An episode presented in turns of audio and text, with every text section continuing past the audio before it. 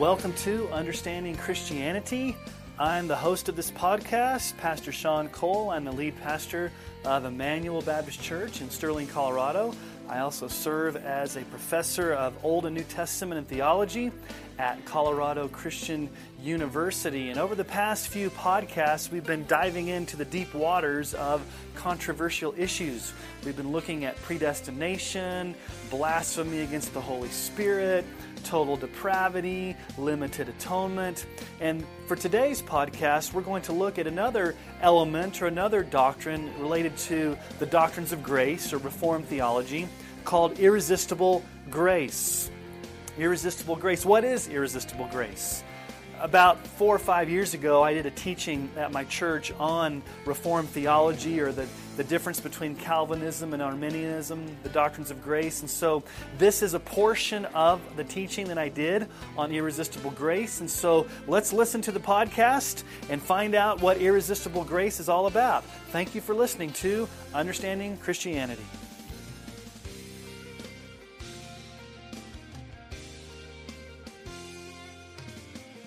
All right, tonight we are getting to the I in the tulip acrostic. And again, um, I didn't like the L. Not that I didn't agree with the theology, I just didn't like the term limited atonement.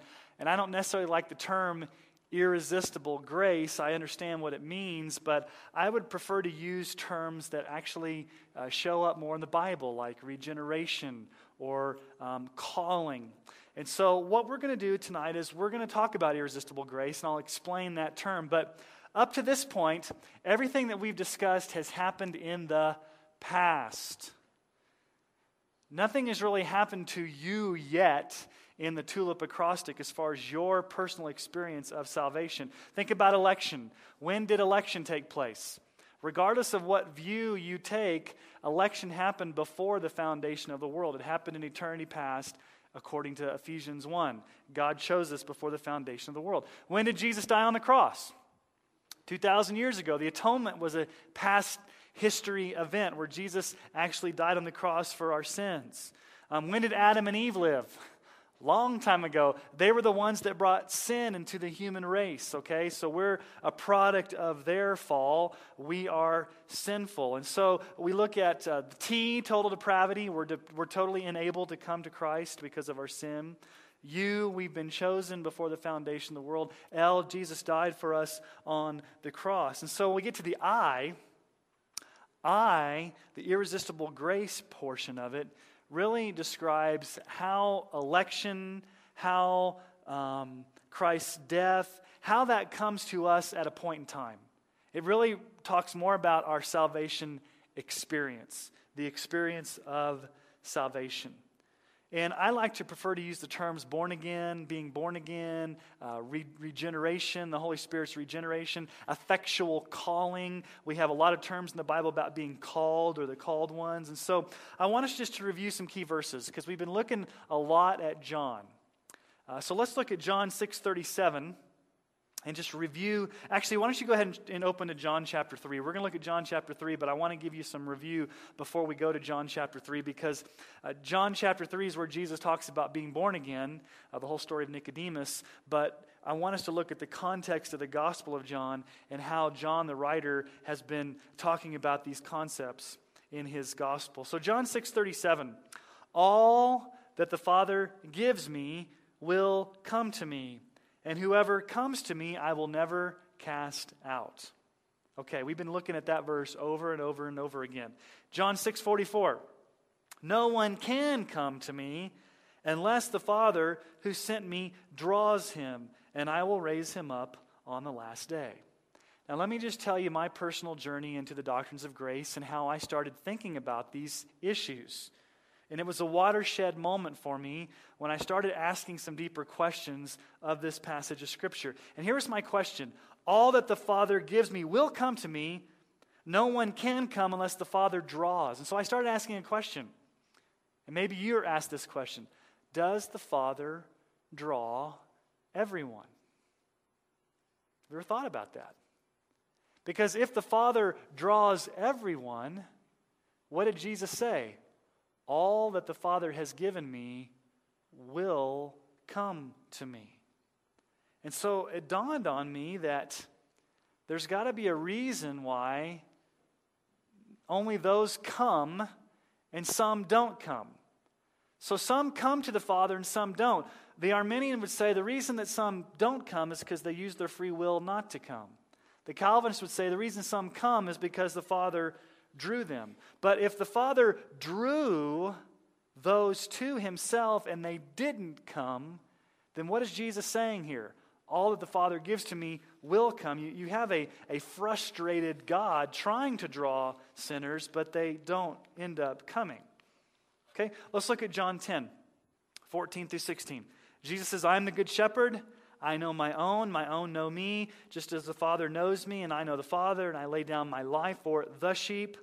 I have other sheep that are not of this fold. I must bring them also. They will listen to my voice, so there will be one flock, one shepherd. Jesus speaks about the sheep, the flock, those that have been given to him by the Father. Then in John 17, 1 through 2, when Jesus had spoken these words, he lifted up his eyes to heaven and said, Father, the hour has come. Glorify your Son, that the Son may glorify you, since you've given him authority over all flesh to give eternal life to all whom you have given him. There's that terminology again. All that the Father has given to Jesus. And then later on down in that passage, John 17, 6 through 9, I have manifested your name to the people whom you gave me out of the world. Yours they were. You gave them to me. They've kept your word. Now they know that everything that you have given is from me, for I have given them the words that you gave me, and they've received them, and have come to know in truth that I came from you, and they believe that you sent me. I am praying for them. I am not praying for the world, but for those whom you've given me, for they are yours. What I want to show you here is all through the Gospel of John, Jesus is saying that the Father has given to him a people out of the world, and that these people will come to him. And all that the Father draws will come, and the Father will draw them. Okay, we're going to go to John chapter 3. But before we go to John chapter 3, I want to show you a passage in the Old Testament. Because when we look at this Old Testament passage, John chapter 3 is going to make a lot of sense. John chapter 3, Jesus is talking to Nicodemus. Nicodemus was considered the teacher in Israel. Not just one of many teachers, but the way the text speaks is he's the teacher in Israel, which he knew his Old Testament. So on, the, on your sheet there, we have Ezekiel 36, 25 through 27. This is a promise of what God is going to do in a future day. Okay, so this is Old Testament. He's prophesying. This is God speaking. What does God say he's going to do in a new day? Someday in the future. Speaking from the Old Testament. Ezekiel 36, 25 through 27. God says, I will sprinkle clean water on you, and you shall be clean from all your uncleanness, and from all your idols I will cleanse you. I will give you a new heart, and a new spirit I will put within you. And I will remove the heart of stone from your flesh and give you a heart of flesh. And I will put my spirit within you and cause you to walk in my statutes and be careful to obey my rules. Now, the Holy Spirit plays a distinct role in what's going to happen someday. Okay? So let's look at these promises of what God promises to do. First of all, God promised to cleanse us with water. I will sprinkle you, I will cleanse you with water. Okay? Now, this is not an actual reference to baptism. This is basically a symbolic way of, of God saying, I'm going to wash you clean. I'm going to cleanse your heart. I'm going to wash you from your impurities. There's going to be a spiritual cleansing that's going to happen in your life. What else does God promise He's going to do? God will give us what? A new heart. He says, I'm going to do a heart transplant. I'm going to take out your heart of stone. And, and, and when that, that's a metaphor for a dead, stony, unresponsive, cold heart. God's going to take that heart out and give us a new, living, spiritual heart. God's going to do this heart transplant. Also, God says that He will put His Holy Spirit within us. Now, this is very important because in the Old Testament, the Holy Spirit never really indwelt a person. A Holy Spirit would come on a person, the Holy Spirit would visit a person, maybe anoint them with power, but nowhere in the Old Testament do we find out that the Holy Spirit actually indwelled or lived inside of a person. So God promises, I'm going to put my Holy Spirit within you. He's going to come and live in you. And then we also see what else God's going to do. God's going to work in us to cause us to walk in holiness. In other words, God's going to do a work of deep transformation that's going to cause us to walk in holiness. Okay? Now, I, I stressed when I read this the primary purpose person who's doing the action. Who's doing the action of all these things? God. God says, I will, I will, I will. Now, can we cleanse our own hearts? Can we replace our own hearts? Can we put the Holy Spirit in us? Can we do all these things? No, we can't because of what we looked at a few weeks ago about total depravity. We are sinful, we are depraved, we are dead in sin, our minds are hostile to God, we are enslaved and bondage to sin. We can't produce this change. Okay, I want you to think hard about that Ezekiel passage, okay? Keep that Ezekiel passage in your mind as we go to John chapter 3, and I want you to see the parallels of how Jesus ties that Ezekiel passage into what he tells Nicodemus. So let's pick up in John chapter 3, verses 1 through 9. Now there was a man of the Pharisees named Nicodemus, a ruler of the Jews. This man came to Jesus by night and said to him, Rabbi, we know that you are a teacher come from God, for no one can do these signs that you do unless God is with him. And Jesus answered him, Truly, truly, I say to you, unless one is born again, he cannot see the kingdom of God. And Nicodemus said to him, Well, how can a man be born when he's old? Can he enter a second time into his mother's womb and be born? And Jesus answered, Truly, truly, I say to you, unless one is born of water and the Spirit, he cannot enter the kingdom of God.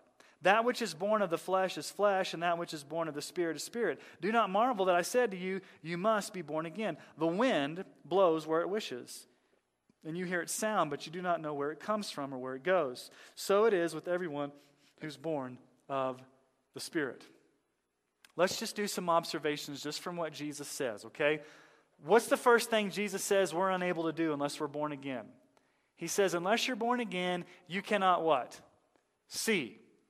You cannot see the kingdom of God. Now, obviously, the kingdom of God implies God's rule, God's reign, salvation, all things related to having a personal relationship with God. And, G- and Jesus is saying, unless this spiritual transformation happens, you can't see it. So, what does it imply if you can't see? That you're blind. Okay, let's look at that Second Corinthians passage and see how it ties into the spiritual blindness. Second Corinthians 4 4 through 6. In their case, the God of this world, and that's a reference to Satan or the devil, the God of this world has blinded the minds of the unbelievers. Okay, so Satan's blinded the minds. What's he doing? To keep them from seeing the light of the gospel of the glory of Christ, who's the image of God. For what we proclaim is not ourselves, but Jesus Christ is Lord, with ourselves as your servants for Jesus' sake. For God, who said, Let light shine out of darkness, has shown in our hearts to give the light of the knowledge of the glory of God in the face of Jesus Christ. So, spiritually, what's our condition? We're blinded.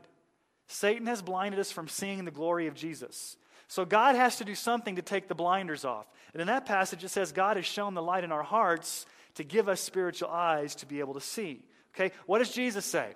Unless you're born again, you can't see. What's the second thing he says you can't do unless you're born again? Unless you're born again, you cannot what? Enter. Now, what does entrance signify? Somehow you're barred access into the kingdom of God. Somehow something's preventing you from entering the kingdom of God. You don't have the ability, there's something blocking you from the kingdom of God. Now, based upon everything that we've looked at so far, what's that one thing that blocks us entrance into God's kingdom? Our sin. Our sin. As a matter of fact, in John, the same gospel we've been looking at, what does Jesus say? In John 8 34, truly, truly, I say to you, everyone who commits a sin is what? A slave to sin. So we're in captivity to sin without Jesus. Romans 3, I'm not going to read all of these because this is a repeat of what we talked about when we looked at total depravity. But Romans 3, um, no one is righteous, no, not one. No one understands, no one seeks. All have turned aside. Uh, no one does good, no, not even one. Romans 8, 7 through 9, it talks about how our minds are hostile against God. We cannot submit to God's law. Ephesians 2 1 through 3, we were dead in sin. We, we followed Satan. Uh, we were sons of disobedience. We are children of wrath. Um, Titus 3 3, uh, we were once foolish, disobedient, led astray, slaves to various passions and pleasures. passing our days in malice and envy, hated by others, and being hating one another. So we look at these passages of Scripture, and what does it tell us? I've given you kind of summary there. We're blinded by Satan. We're enslaved to sin. No one's righteous. No one seeks God. Our sinful and hostile minds do not, do not and cannot please God. We're dead in our sins. We're children of wrath. We're disobedient slaves to our evil passions. Now, most Christians at this point would agree that we're sinful, right? That we are sinful, that we've inherited a sin nature from Adam. I mean, you can't deny Romans 5:12 that says that because of Adam's sin, we all sin. We've been born with a sin nature. But let's take it a step further, okay? Irresistible grace is linked to total depravity, they work together. There has to be irresistible grace because of total depravity or total inability. So let me ask you these questions that I put here on your sheet. Can sinners, in and of themselves, cause themselves to see truth? If we're blinded by Satan, can we just take the blinders off? Can a sinner, in and of themselves, break the yoke of slavery? Can we just become righteous and start doing good? Can we just start pleasing God and obeying His law and, and not having our minds hostile against God? Can we make ourselves alive when we're dead in sin? Can we stop being children of wrath? And the question that to all these, uh, the answer to all these is no. What does John 6:44 say? No one can what? Come to me unless the Father who sent me draws him, and I will raise him up on the last day. And let's just do a little bit of review. When Jesus says no one can come, he's talking about ability. That Greek word means no one has the inherent ability to come. You just can't come in and of yourself unless something happens to you. What's that something that must happen to you? God must draw you. And then later on down in John 6 65, he says it again. That is why I told you that no one can come to me unless it is granted. Which sounds like what? What does granted sound like? A gift. And I think the New American Standard says, unless he is enabled by the Father. So that you, God has to do an enabling, a drawing, a granting for anybody to come to faith in Jesus. So Jesus makes some very clear statements here. From, he says, Sinners don't have the ability to come to God. No one can come. You and I lack the ability to come. And the reason we lack the ability is all those verses we looked at about sin. We're dead in sin. We're slaves to sin. We, we are, no one's righteous. No one's good. We're blinded by Satan. Those are our conditions without Jesus. So, what must God do? God, and this is just a review, God must draw and enable. And we're having problems again with our, there we go. The Father must draw and the Father must enable or grant you. So, if you're ever going to come to Jesus, if you're here this morning or tonight this morning. it's been a long day. If you're here tonight and you're a Christian, what happened? God drew you, God enabled you to come. Okay? Somehow God did something in your life to cause you to come to Christ. We see from these truths total depravity, total inability. Now, here's a question Maybe you've never asked this question before. You have two people sitting in church on a Sunday morning, both under the preaching of God's word, both lost people.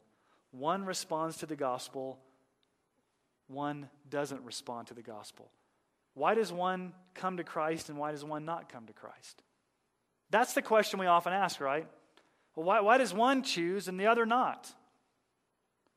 But have you ever asked the, uh, have you ever asked the question this way?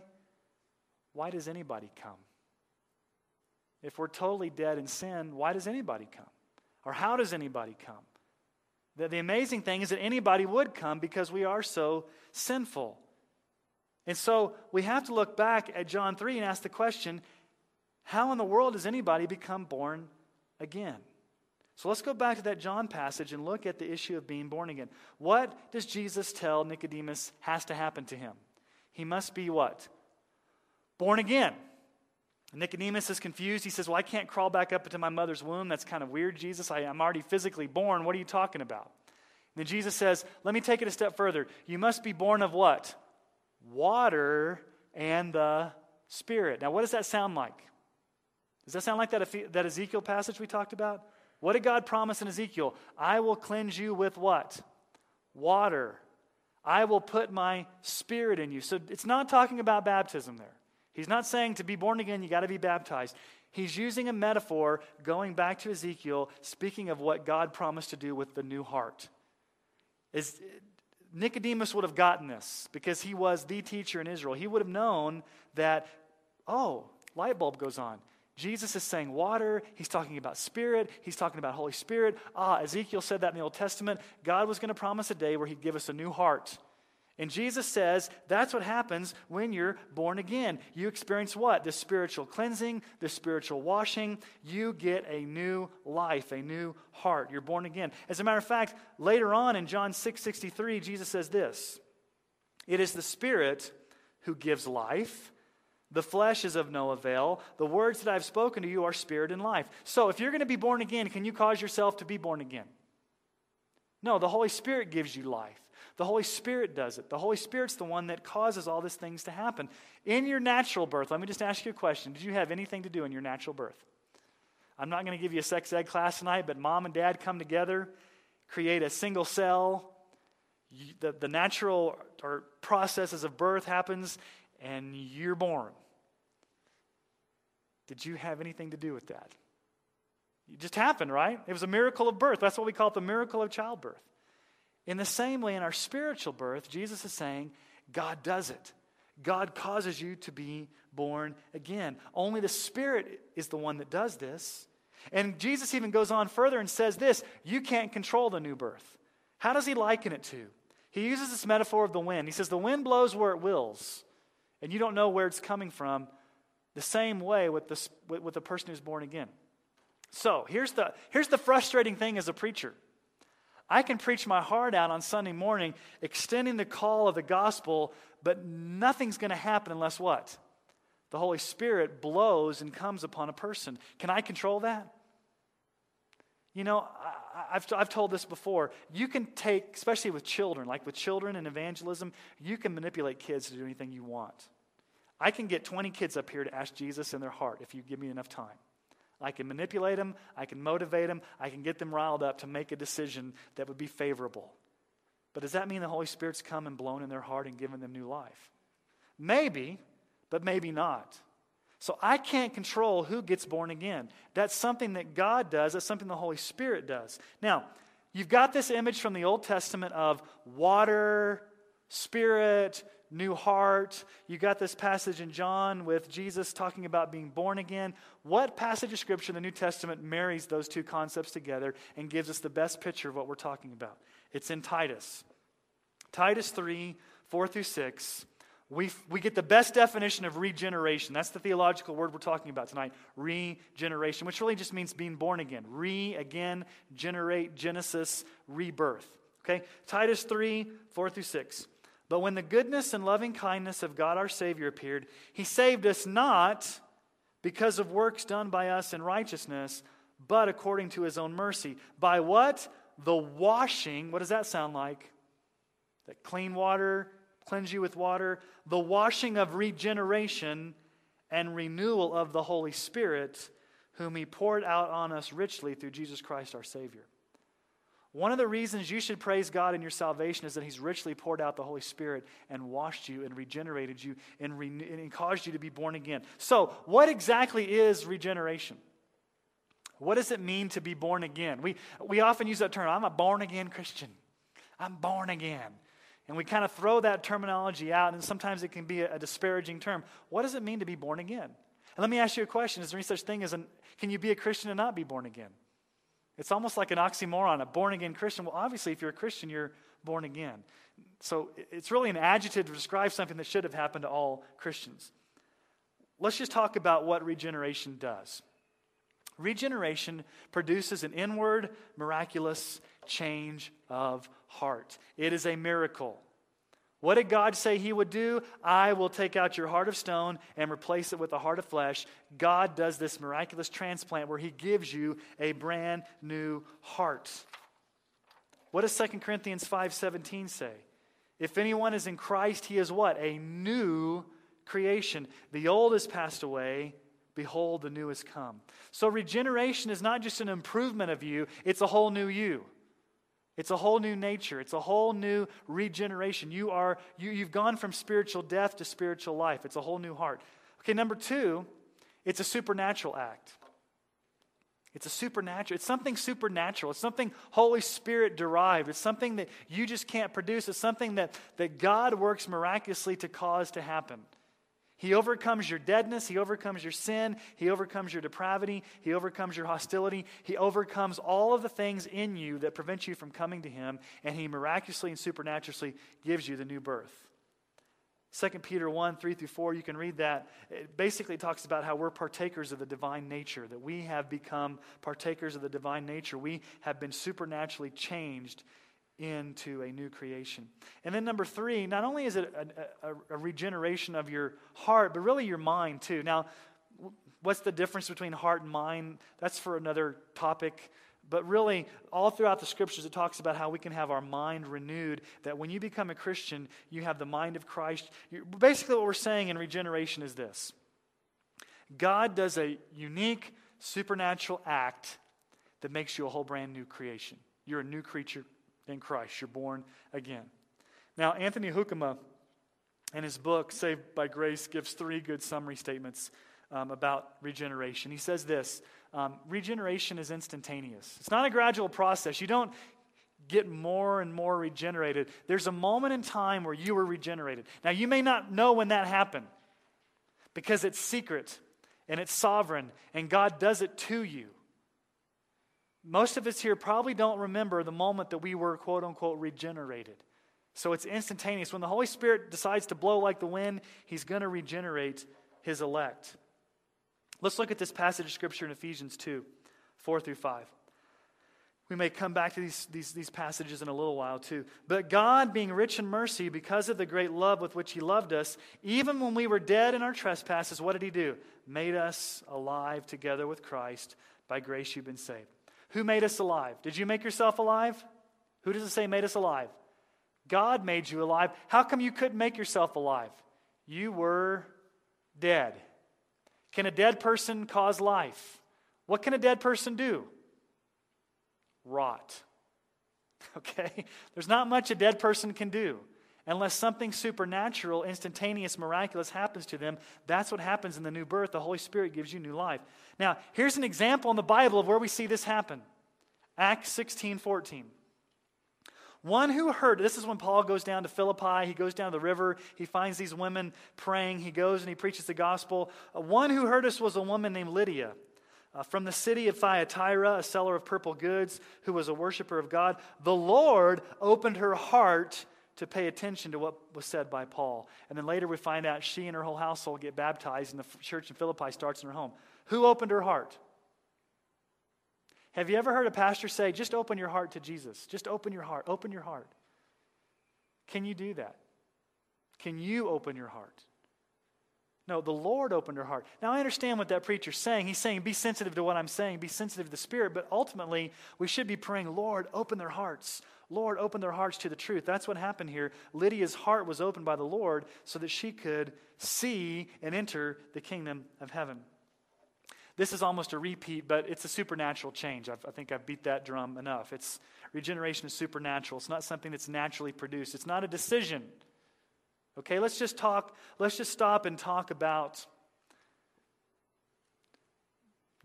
decisional regeneration, okay? Because it runs rampant in churches. This is not on your notes, so this is just some extra stuff. A lot of times in churches, we have a lot of people that quote unquote make a decision for Jesus, but they were never born again. Do you understand what I'm saying? They may have walked forward at an altar call. They may have raised their hand. They may have even asked Jesus into their heart. They may have gone through some religious steps to try to maybe appease their conscience or please the pastor or please their parents or do something, but they were never actually what? Regenerated. Now, I'm not saying that you can't be regenerated coming forward or you can't be regenerated uh, raising your hand. That's not what saves you. Okay, walking forward does not save you. This is just a piece of real estate at the front of the building. There's nothing magical about coming up front. What saves you is regeneration when the Holy Spirit comes and causes you to be born again. And so, what we're saying here is there's a lot of people that you may have known over the years that, quote unquote, asked Jesus into their heart, prayed the prayer, and you see them now living like they don't have any relationship with Jesus. What happened? What did they do? They may have just said a prayer, but never been regenerated. We'll talk about that when we get to perseverance of the saints. I don't want to go down that whole trail of, you know, did they lose their salvation? Were they, were they saved in the first place? It's supernatural. And it's also a radical change. Now, let me just tell you what the word radical means. Does anybody know what the word radical means? Hey, radical, man. It's from Latin, radix. It means root. Radical means root. So, what we're saying is it goes to the very core root level of who you are. It's not just a cosmetic band aid that God puts on you for moral improvement, it goes to the very core of your being. It's a radical change from the inside out. So, let me ask you a question here. I put these bullet points on your sheet. If a person is to be saved, God must do some things. God must do these things, okay? You can't do them, God must do them. God must make them spiritually alive. God must cause them to be born again. God must replace their hearts of stone with hearts of flesh. God must open their blinded eyes. God must wash them with regeneration. God must give life. God must break the chains of bondage to sin. And God must open a sinner's heart. So God has to do it. Now, this all makes sense just logically if you look at total depravity and you look at unconditional election. If we are totally depraved, meaning not, not, not that we're as bad as we could be, just at the core of our being, we are sinful. All those descriptions that the Bible gives about a sinner, if that's true, then there's got to be a supernatural change in us that God must produce. Now, let me give you a really good analogy. John chapter 11. Is that in your text? John 11? Or did I add that in afterwards? I may have added this in afterwards. You're already in John 3. Turn to John 11. This is the story of Nicodemus. I mean, the story of Lazarus. Sorry, the story of Lazarus. Okay? Turn to John 11, and let's pick up in verse 38. This is a visual illustration of regeneration. And I want to show you how this is a picture of what happens to sinners when God saves them. We get this picture in Nicodemus. I mean, why do I keep saying Nicodemus? We just looked at Nicodemus and Lazarus. Lazarus, Nicodemus, two different guys, okay? John 11, 38 through 44. Here we go. Then Jesus, deeply moved again, came to the tomb. It was a cave, and a stone lay against it. And Jesus said, Take away the stone. Martha, the sister of the dead man, said to him, Lord, by this time there will be an odor for he has been dead four days. I think the King James says he stinketh. It's, it's, he's been dead for four days, okay? What happens to a dead body even after one day, Bill? If you don't do stuff to it, it starts to decompose and stink. Four days he's been in the tomb. Jesus said, verse 40, Did I not tell you that if you believe, you would see the glory of God? So they took away the stone, and Jesus lifted up his eyes and said, Father, I thank you that you have heard me. I knew that you always hear me, but I said this on account of the people standing around, that they may believe that you sent me. When he had said these things, he cried out with a loud voice, Lazarus, come out. The man who died came out, his hands and feet bound with linen strips, his face unwrapped, or his face wrapped with a cloth. Jesus said to them, Unbind him and let him go. Okay. Here's the basic story. Lazarus has been dead for four years, four years, four days. Jesus says, What? What does Jesus have to say? Come out. What does Lazarus do? He comes out. Okay? Now let's take let's translate that into the spiritual realm. What are we all? We are all spiritually dead. We are spiritual corpses. We are dead in our sins. We're dead in our transgressions. The moment that regeneration happens, what does God say to your spirit? Come out. Be made alive. The Holy Spirit blows in you, and what do you do? You are given new life. Now, let me ask you a question Did Lazarus cause himself to be born? I mean, did Lazarus cause himself to be raised from the dead? Did Lazarus get mad at Jesus for raising him from the dead? Did Lazarus walk out and say, Jesus, you violated my will? Jesus, how dare you bring me to new life? I value my free will so much in my deadness, I don't want to be alive. Did Lazarus say that? He was thankful that as a dead man, he'd been raised to new life. As sinners who are dead in our sins, God does the same thing. He raises us to new life and gives us that spiritual life. Now, here's what I want to do I want to give you two examples from current books by a man named Dave Hunt. I talked a little bit about Dave Hunt. Uh, he's a little out there when it comes, he's on a Calvin, anti Calvinistic crusade, let's just say that. Here's one of his books What Love Is This? Calvinism's Misrepresentation of God. Here's a book that he wrote, co wrote with my seminary professor. And as a matter of fact, my seminary professor was James White. James White was going to debate Dave Hunt, but they never got around to debating it in public, so they wrote a book where they went chapter after chapter. The cool thing about this was uh, back when this book was being written, uh, Dr. White actually gave me a, a, manuscript of one of the of a, of a, few parts of a chapter for me to look at to see what I what I thought about it, and I kind of gave him some feedback. I don't know if he used it or whatever, but um, debating Calvinism. And so Dave Hunt has written a book that really, really slams all of the doctrines of grace. And then this book, this would be a good book for you to read if you can get through it. It's so frustrating, but um, it's interesting. Let me give you some quotes from Dave Hunt. First of all, let me give you the quote here from his book on regeneration. Okay, here we go. This is a quote from Dave Hunt.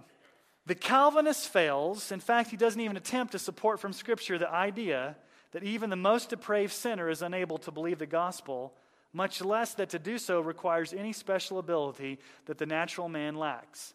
There are many passages in the Bible declaring that man is a sinful, wicked rebel alienated from God, but there is not one to support the assertion that depraved, sinners, no matter how evil, lack some special ability required to believe in Christ, not one. How would you respond to that?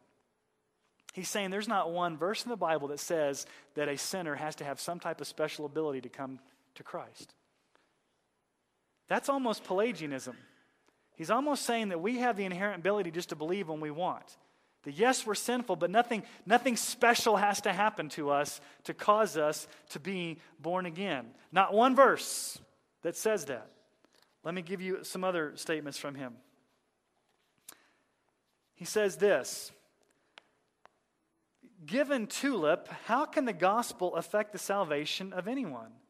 The unregenerate, elect or non elect, cannot understand or believe it. And even if the non elect somehow could, it would be of no avail because they've been predestined to eternal damnation from the beginning. The elect are regenerated without the gospel, and only then can they believe. But once regenerated, they have already been saved unless one can be sovereignly regenerated and still not be saved. Having been regenerated without the gospel, subsequently hearing and believing it cannot save them since they have surely already been saved in the regeneration. Does that make any sense to you? What his argument is, is that he says in the Calvinist scheme, you're saved and you don't even know it. God regenerates you and you don't even know. You could go your whole life and not know you were saved because God just regenerated you. And you're regenerated without the gospel. The gospel doesn't have to come to you, God just somehow zaps you and, and causes you to be born again. Is that what the Bible teaches?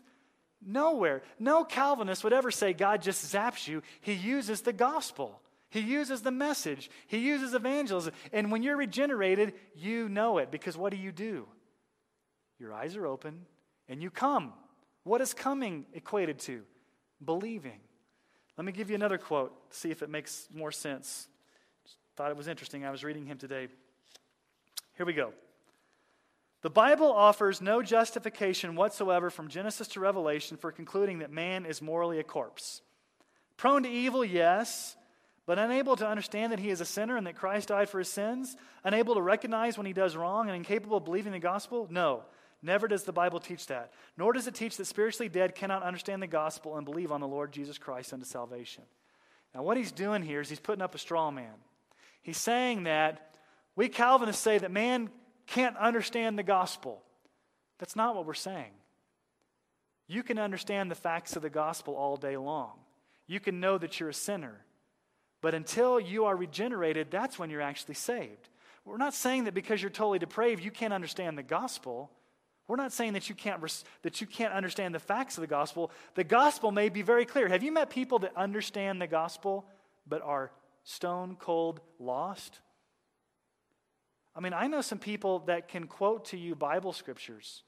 I know people that know their Bible inside and out, but they're lost. So they know the gospel. That's not the issue. What's the issue? It's the issue is the new heart. It's regeneration. Another quote, then I'll stop picking on Dave Hunt. Let's see, where's this one? Okay. No one naturally seeks the Lord. We all seek our own selfish desires. And no one can come to Christ except the Father draws him. But the Holy Spirit is in the world to convict all of their sin and need. The gospel is being preached. The Father is drawing everyone, even through the witness of creation and conscience. Sadly, many like Judas come part way, even seem to be a disciple, then draw back unto perdition. Okay, what he's saying here is that God draws everyone. And God may be drawing you through creation. If you look out and see the stars and moon, that's God drawing you to himself. And, and Judas was being drawn, and Judas was being drawn, but he got halfway, and what did he do? He chose not to cooperate with the being drawn. What does the Bible say about Judas? Let's go back to John chapter 6. Poor Judas.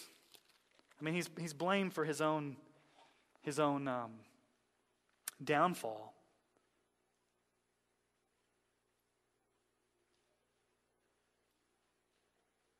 Starting in John 6 um, 44. But there are some of you who do not believe. For Jesus knew from the beginning who those were who did not believe and who it was who would betray him. And he said, That's why I told you that no one can come to me unless it's granted by the Father. After this, many of his disciples turned back and no longer walked with him. So Jesus said to the twelve, Do you want to go away as well? And Simon Peter answered him, Lord, to whom shall we go? You have the words of eternal life. And we have believed and have come to know that you are the Holy One of God. And Jesus answered them, Did I not choose you, the twelve? And yet one of you is a devil. He spoke of Judas, the son of Simon Iscariot, for he, one of the twelve, was going to betray him. Jo- Judas was also called the son of perdition. It was also predicted that Judas was going to betray. So, nowhere in the Bible does it say Judas was drawn halfway and then he made the decision to decide not to go all the way. From the very beginning, Judas was going to betray Jesus. Now, here's the $10 million question. Here's what separates the two camps Arminians believe that you have to be born again. We're not, we're not denying that. Every Arminian you talk to believes in the new birth. Every Calvinist you talk to believes in the new birth. But here's what separates them. Here's the $10 million question, okay? It's one of those which came first, the chicken or the egg? Which comes first? Are you regenerated first and then you believe? Or do you believe and as a result of your belief, then you're regenerated? Which comes first? The Calvinist says you are regenerated first and then you believe. The Arminian says, no, you use your free will to believe, and upon your exercise of belief, then God regenerates you. That's what the two camps have. Now, what I did today, just because I wanted to be fair, I went on the website of the Wesleyan Church, which is a, major Arminian denomination. This is not in your notes, by the way. I went to the Nazarene Church, which is a, major Arminian denomination. And then I'm going to tell you where else I went. And I want to show you from their very words what they say about regeneration. And I want you to see if you can see the difference. Okay? Here's the official statement from the Wesleyan Church. I'll read it. It's not on your sheet. I didn't have a chance to get it in there, but just, just listen closely. Since the fall of Adam, people are unable in their own strength to do right. We would agree with that, right? Up to this point. This is due to original sin but which is not simply following which is not simply the following of Adam's example, but rather the corruption of the nature of each mortal and is reproduced naturally in Adam's descendants. Because of it, humans are very far gone from original righteousness and by nature are inclined to evil.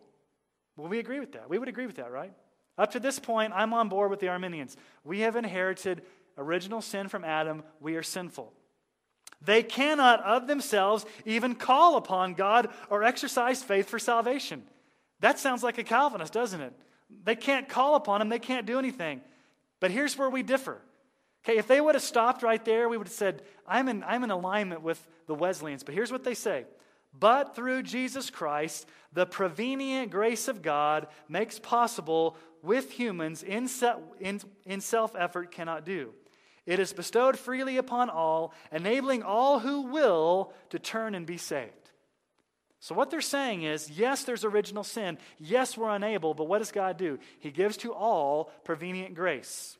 Every single person gets prevenient grace. Remember, prevenient grace is cooperating grace. You can choose to cooperate with it, you can choose not to cooperate it. If you desire to cooperate with that grace, God will take you all the way to salvation. If you choose not to cooperate with that grace, you've gone halfway and you don't get salvation. Okay? The problem with that is prevenient grace is not taught anywhere in the Bible. It was something that really John Wesley kind of thought up to protect the idea of total depravity, but prevenient grace is given to everybody. So ultimately, it's your decision whether you are going to be cooperating. Now, here's what they believe about regeneration. We believe that regeneration or the new birth is the work of the Holy Spirit. We would agree with that, right? Whereby one when when one truly repents and believes, one's moral nature is given a distinctly spiritual life. So they're saying when you truly when or after you believe, then you're regenerated. Okay? So that's the Arminian viewpoint. You exercise your free will, you choose, you believe, you come to Christ, and once you do that, then God causes you to be born again. So your faith comes first in the Arminian scheme. And I'll show you in a little bit. The Calvinist scheme says, no, God causes you to be born again. And the very first response you have when you're born again is you repent and you believe. I've often given this illustration about a baby. When a baby is to be born, does the baby cry out to cause himself to be born? Does the baby say, Mama, push me out? What happens?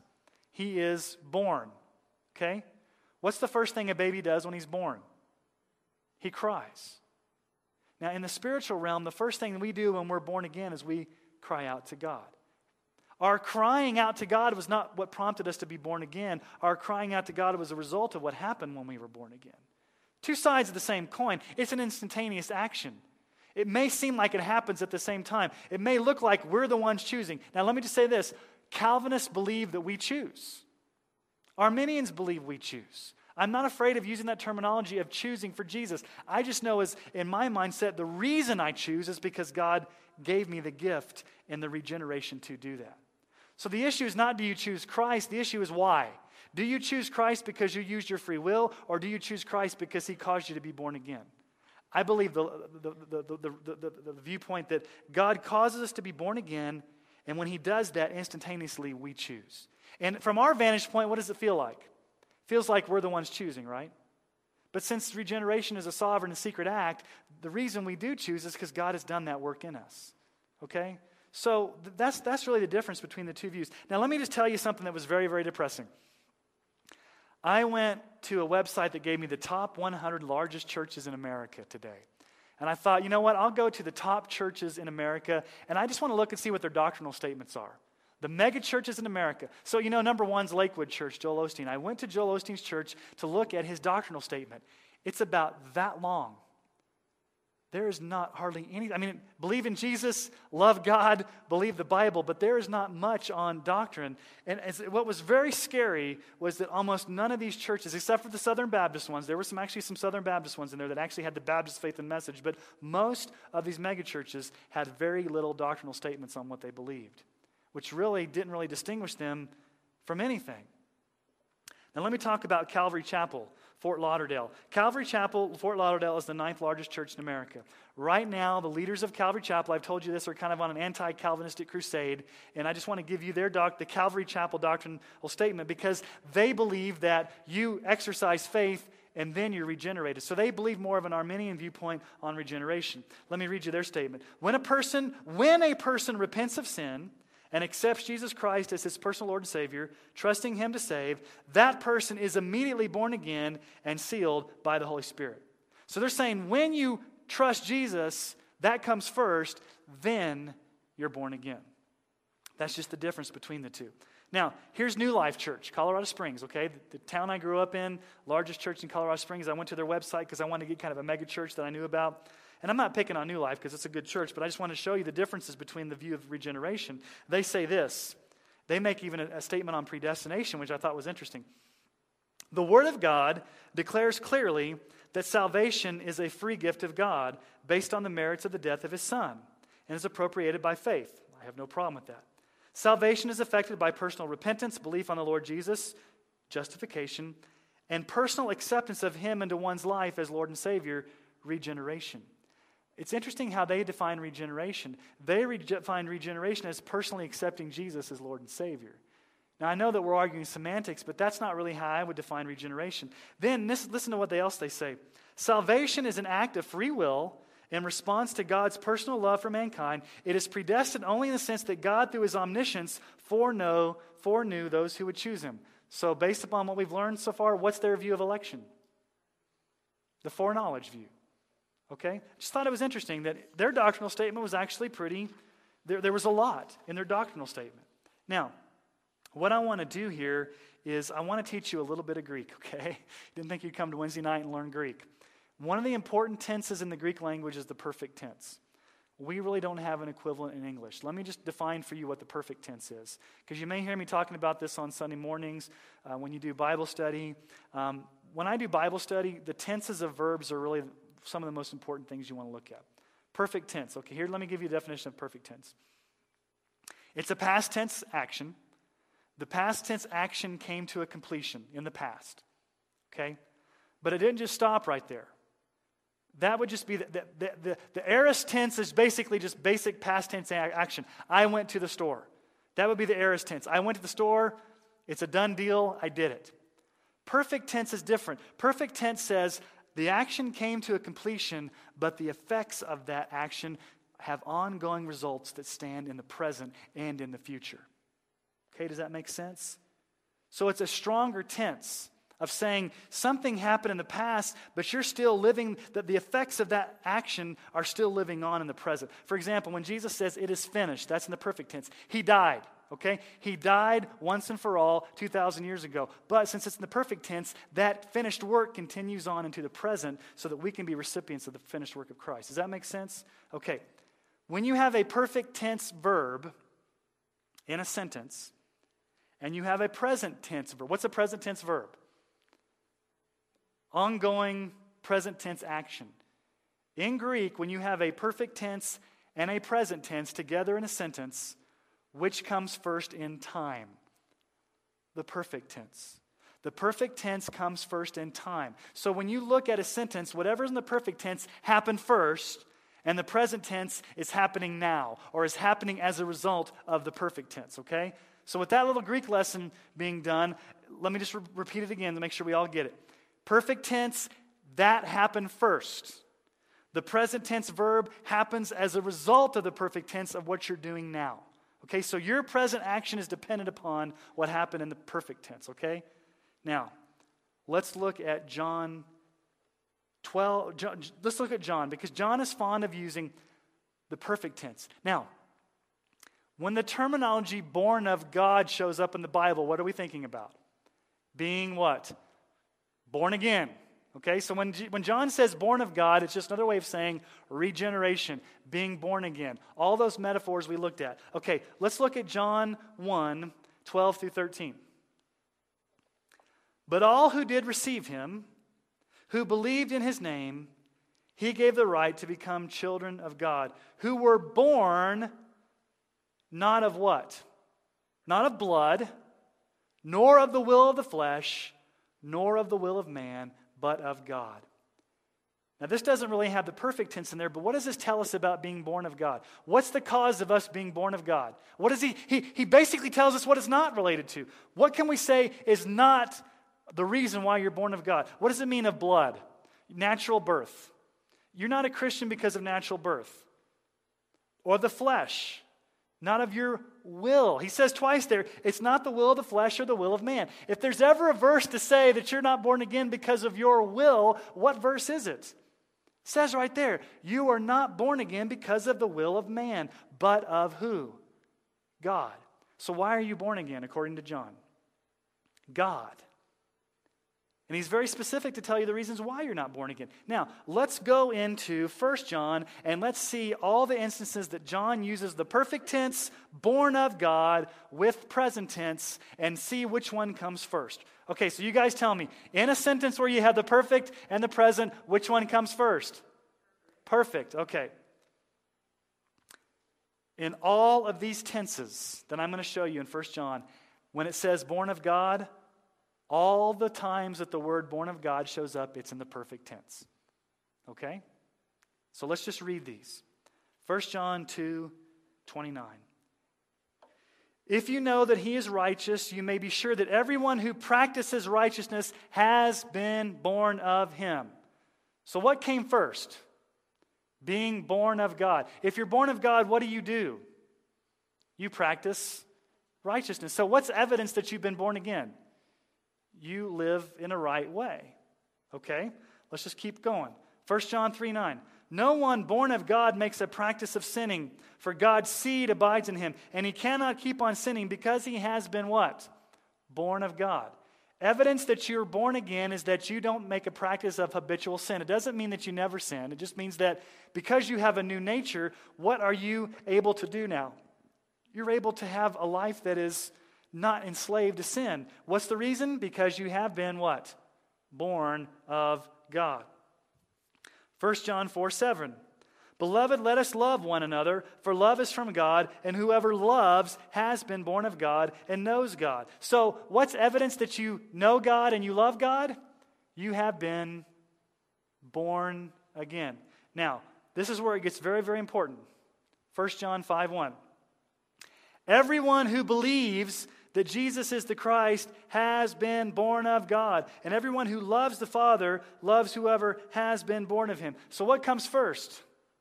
Believing or being born of God? Being born of God. Evidence that you've been born of God is that you believe in Jesus. So, what I'm arguing here from the actual text is the viewpoint that regeneration comes before your faith. And here's the reason why. If you're totally depraved, can you produce that faith in the first place? You can't. God must do something to you. And what I'm saying is, God causes you to be born again, then you choose. The Arminian would say, no, you have the free will, you choose, and then you're born again. God gives you prevenient grace. You cooperate with that grace, great.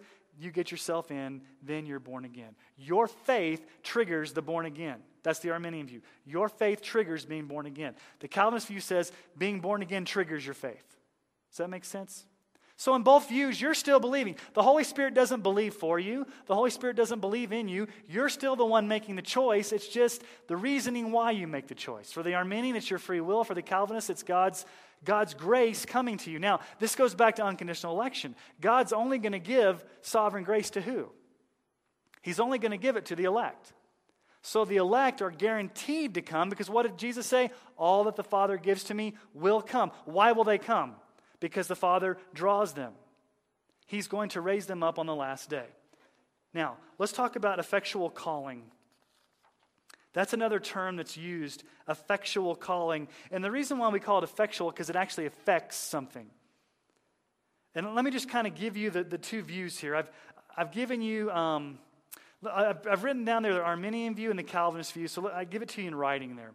Um, the Spirit, here's the Arminian view the Spirit calls inwardly all those who are called outwardly by the gospel invitation. He does all that he can to bring every sinner to salvation. But inasmuch as man is free, he can successfully resist the Spirit's call.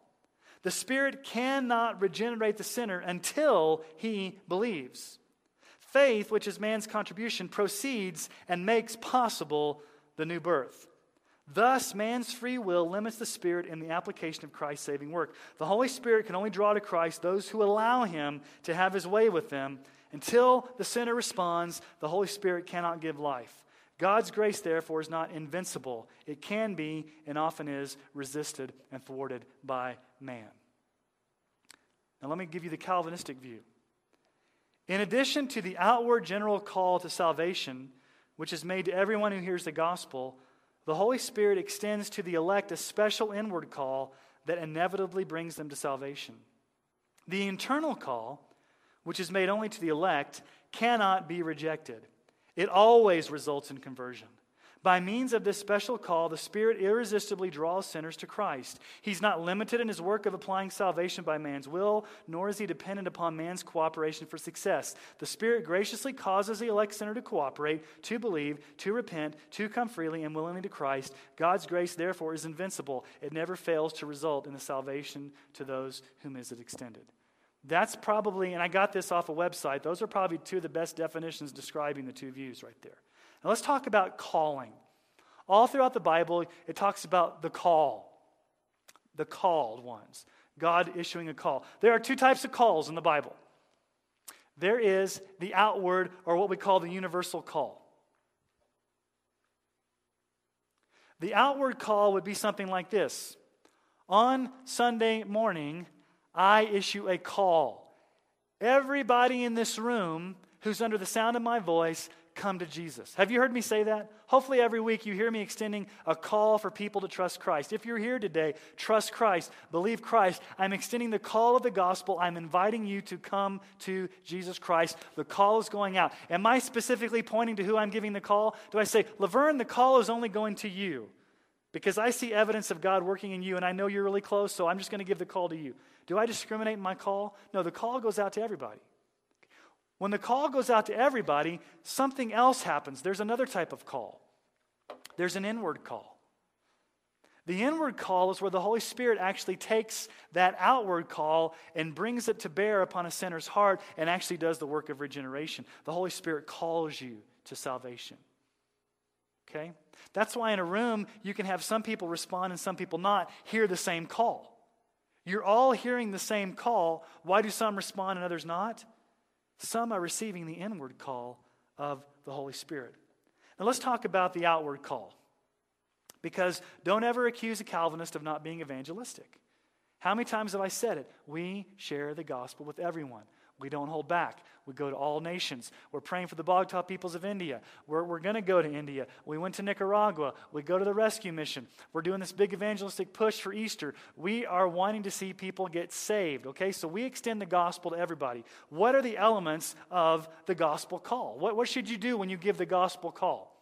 Well, first of all, you got to give a presentation of the facts. This just helps you in your personal witnessing, okay? Whether you're personally witnessing to a lost person or whether I'm preaching on a Sunday morning, it doesn't matter. God can call a sinner through your outward call. But there's some things in your outward call that really need to be there, okay? The facts of the gospel. You've got to be able to share the facts of the gospel the death, the burial, the resurrection of Jesus, what Jesus did, who God is, what sin is. You've got to be able to, to, to lay that out to them. But you also have got to give them an invitation. And when I say invitation, I'm not saying, you know, come to the front. An invitation could be simply as, has what I said made sense to you? Would you come to Jesus? Would you trust in Jesus? I beg and plead with you to trust in Jesus. Would you consider this and, and, and come to Christ? What did Jesus say in Matthew 11, 28? Come to me, all who labor and are heavy laden, and I will give you rest. Jesus issued an invitation. He said to what? Come to me, all now, here's the question Jesus says, Everybody come to me. If you're laboring, if you are heavy laden, come to me, all of you, and I will give you rest. Okay, so Jesus can stand there and say, Come to me, everybody. Who's going to come? Who's going to come? A Calvinist would say, The elect, because all that the Father has given me will come. So Jesus can extend it, and we can extend it to everybody, knowing that the elect will come. The Arminian says we extend it to everybody, and everybody has a choice whether they're going to come. That's just the difference. Same outward call, it's just the perspective. Now, here's the issue, though. People need to understand this. It's not just an invitation that can be politely refused, it's a summons that must be obeyed. Okay, if I get an invitation, like for example, I got an invitation um, yesterday through email to my 20th high school reunion, 20th anniversary high school reunion. It's an invitation. I can politely decline that invitation, right? I can throw it in the trash. Okay, it's an invitation. I'm going to politely decline it. They've invited me. What happens if I get a jury summons? can I throw it away and politely decline and say, oh, I just not, I'm not going to do it? When you're summoned, you have to what? There's authority behind the summons, you must respond. So the gospel invitation is not just an invitation, but it's a summons. And so to decline is a big deal because who's the authority that's calling you? Jesus Christ is Lord. And to not obey Jesus is a serious thing. So you need to tell people, yes, it's an invitation, but there's serious consequences if you don't come. It's a summons because Jesus Christ is calling you. And then also, you need to promise people that there's forgiveness of sins if they call upon the name of the Lord. You need to give them the promise. You know what? Here, let me lay out the facts of the gospel. Let me beg and plead with you to come. And let me tell you what happens when you do come. When you do come, your sins will be forgiven. All the blessings will be there. Jesus never turns aside anybody that comes to him in repentance and faith. Lay out the glories of what they will get in Christ, okay? So we don't know the identity of the elect. We're not told to know the identity of the elect. What are we told all throughout Scripture? Call, tell, share, witness. When we do that, God does an internal work. Now, that leads to a question, and I've written this down here. If the gospel goes out universally, then why do some people accept it and others do not? Is it an issue of using free will to accept or reject the call, or is there another type of calling that empowers the most resistant of hearts and causes a sinner to come to Christ? There's the ultimate question that will divide the house on theology. And I want to go over these three basic camps again, okay? Because I think it's important for you to know the three views. Remember semi Pelagianism? A semi Pelagian semi Pelagianism is that you have free will, you have the natural capacity to accept or reject Christ. You're sinful, but you're just sick. Yes, you have sin. Yes, you've been affected by the fall, but not so much that you can't just choose. Okay, that's semi Pelagianism. I would argue that's the view that most people have today. I'm sinful, but I still can choose. There's nothing preventing me from coming to Christ. I've got, I'm sinful, yeah. Uh, you know, I'm, I'm depraved, yeah, but don't tell me I am unable. I've still got that spark within me of free will that allows me to come. Okay, that's semi Pelagianism. Arminianism. Now, let me just tell you this Arminianism and Calvinism are so close to a certain point and then they split. Arminianism and Calvinism both believe in total depravity. They both believe you're dead in sin. They both believe you're incapable of coming. Okay? They both would, would, would stand shoulder to shoulder on the fact that man is dead in sin. Where they diverge is the Arminian says God gives prevenient grace to every single person to overcome those effects of total depravity. When that prevenient grace is given, you still have the free will to cooperate or reject that grace. So ultimately, you are in the driver's seat. Okay? The prevenient, grace picture, piece. The Calvinist would say, No, you're totally dead. God must do a sovereign work of regeneration. You don't cooperate with grace. God raises you from spiritual death to spiritual life because you are dead. And He only does that to the elect. He doesn't give that sovereign grace to everybody. Now, you may be saying, well, why is it called irresistible grace? Because can't God's grace be resisted? How many of you here became Christians the very first time that you heard the gospel? Maybe you resisted it, right? God's grace came to you in the gospel and you may have resisted it time and time and time again. When we say irresistible grace, we're not saying God's grace can't be resisted. What we're saying is that when God decisively and finally decides to act and to bring you from spiritual death to spiritual life, He's going to do it. You can't resist at that point. Okay? And it may be different for different people. It could be that on a Sunday morning, there's a lost person there, the gospel's preached, and boom, the first time he hears it, he's saved. He's regenerated. It could be a guy who's been going 50 years of his life, he's been resistant, been resistant, and finally, you know, he's, he's on his deathbed, and that's when God decides to regenerate him. The Spirit blows where it wills. So we're not saying God's grace can't be resisted. We're just saying when God finally decides to move in, God says, I'm moving in. And I'm taking over, and you are going to be brought to spiritual life. This is a little bit easier to understand. And I think it's easier to understand because it's, it's the most experiential of all of the doctrines of grace because it's what happens to you. You weren't there when God elected you, you weren't there when Jesus died for you. But you were there when you were saved. So you know, most of you that were saved as adults, I think it's easier for adults to figure this out. When you were saved as adult, you, you understand the depravity from which you were saved from, don't you? If you can look back at your life of sin and where God has taken you, you can really see this whole idea of regeneration. Sometimes for kids, like when I was saved when I was eight, you know, I wasn't a bank robber, a murderer, a child molester at age eight. I didn't have those sins. You know, so sometimes when kids, sometimes we downplay, sometimes we think you have to have this dramatic conversion. If I don't have this dramatic conversion where I'm knocked off a horse and I was, you know, like Paul was, and I don't have the blinding light, and I was, I was an alcoholic, and I was a pedophile, and I was a, and I was, you know, all this stuff, and then God saved me, that your salvation is not valid because you didn't have this dramatic experience. Regeneration is regeneration, right? Regardless of how dramatic it is. For a, a six year old kid to be regenerated and to trust Christ for salvation is just as miraculous as a drug dealer who's 40 years old getting saved. Because what happens? Both are dead in sin and they've been given a new heart. I praise God that that child is saved at six because guess what?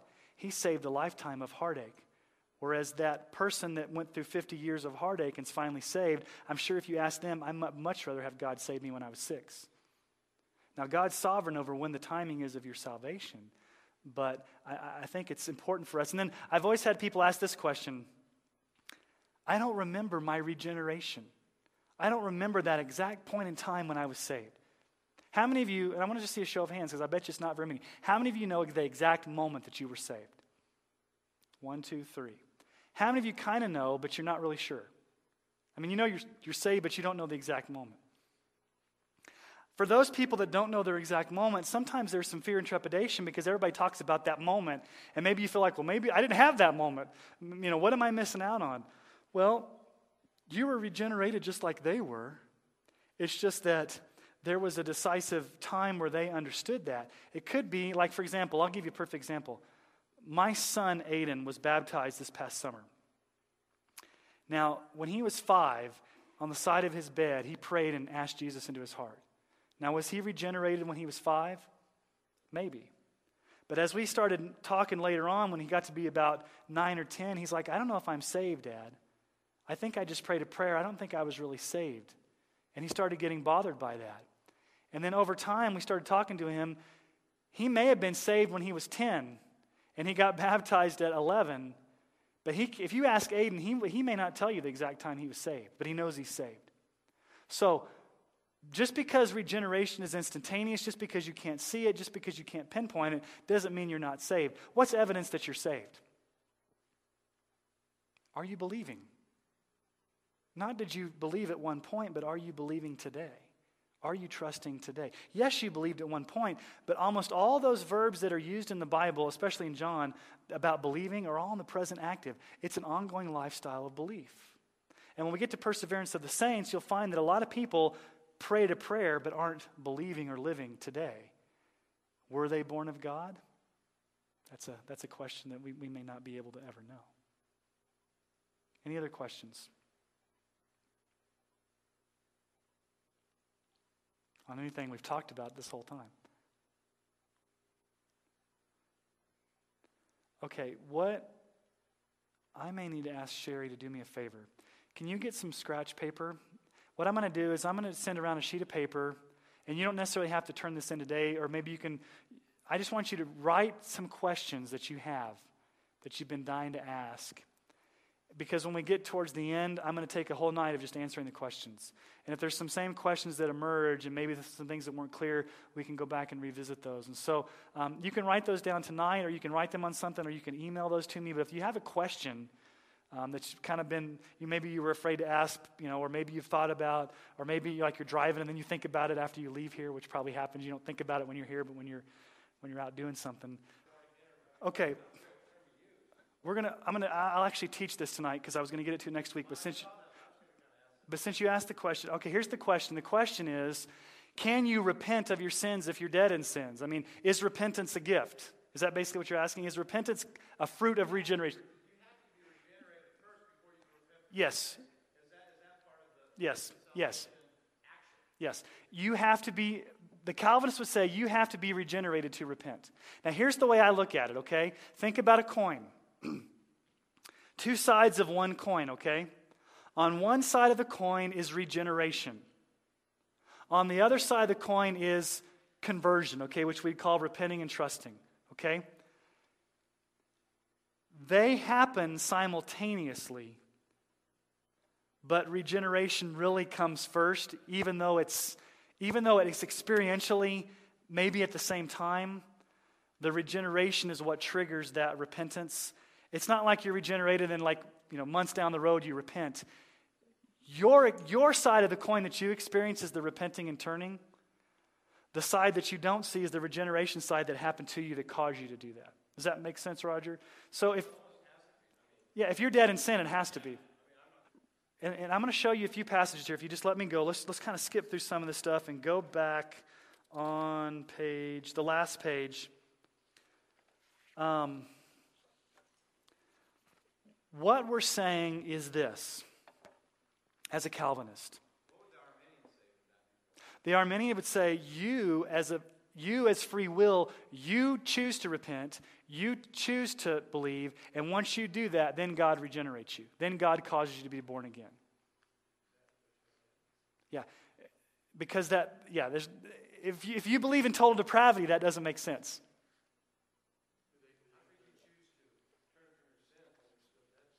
That's, that's the ultimate question. If you're dead in sin, how can you do it unless God does something to you first? Right. Yeah, just thinking about these things. It may, if, yeah, how can I turn from sin if, I, if I'm dead in sin? Yeah. How can you turn from it? Yeah, exactly. Let me give you some text here to show you that repentance is a gift. The Calvinist says this Your ability to repent, your ability to trust is a gift that's given to you at regeneration. These are gifts that God gives you to be able to do. You cannot produce repentance. You cannot produce faith. They're gifts given to you in regeneration. That's what the Calvinist says. The Arminian says, no, those aren't gifts given to you in regeneration. Those are things that you have in your free will. Those cause your regeneration. Let me just show you some text here to show that repentance and faith are gifts. Okay? We'll do these in the last few minutes here. It's that part on the last page. What biblical text show us that the Spirit does indeed give us the gifts of repentance and faith? I'm just going to give you these verses, okay? Acts 5:31. God exalted him in his right hand as leader and savior to give repentance to Israel and forgiveness of sins. What did God give to Israel? He gave them repentance. So God that sounds like God gave them the gift of he gave them the ability to what? This is talking about when the Jews accepted Christ for salvation. Okay, Acts 11:18. This is when they come back and they report that the Gentiles were becoming Christians. Acts 11 18. When they heard these things, they fell silent and they glorified God, saying, Then to the Gentiles has also God granted repentance that leads to life. What has God given to the Gentiles? Repentance. It's a gift. God granted it to them. Okay? Acts 13 48. And when the Gentiles heard this, they began rejoicing and glorifying the word of the Lord, and as many as were appointed to eternal life believed. Now, that's more of an election passage, but they were appointed eternal life. God gave them the ability to turn. Now, Ephesians 2 8 and 9.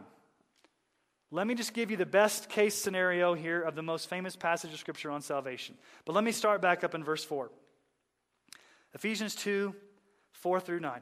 But God, being rich in mercy, because of the great love with which He loved us, even when we were dead in our trespasses. Okay, even when we were dead, what did God do? God, God made us alive together with Christ. By grace you've been saved. So what's grace? Being made alive when you're dead.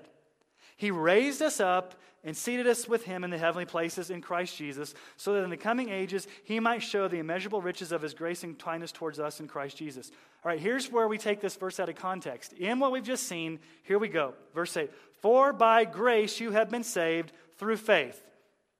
And this is not of your own doing, it is the gift of God, not a result of works, so that no man may boast. Now, all of us would agree that salvation is by grace through faith, right? But we've got to ask the question what's the this that's not your own doing, and what's this that's the gift of faith? the Greek there basically lends it to mean the whole package. Your faith and the grace is a gift of God.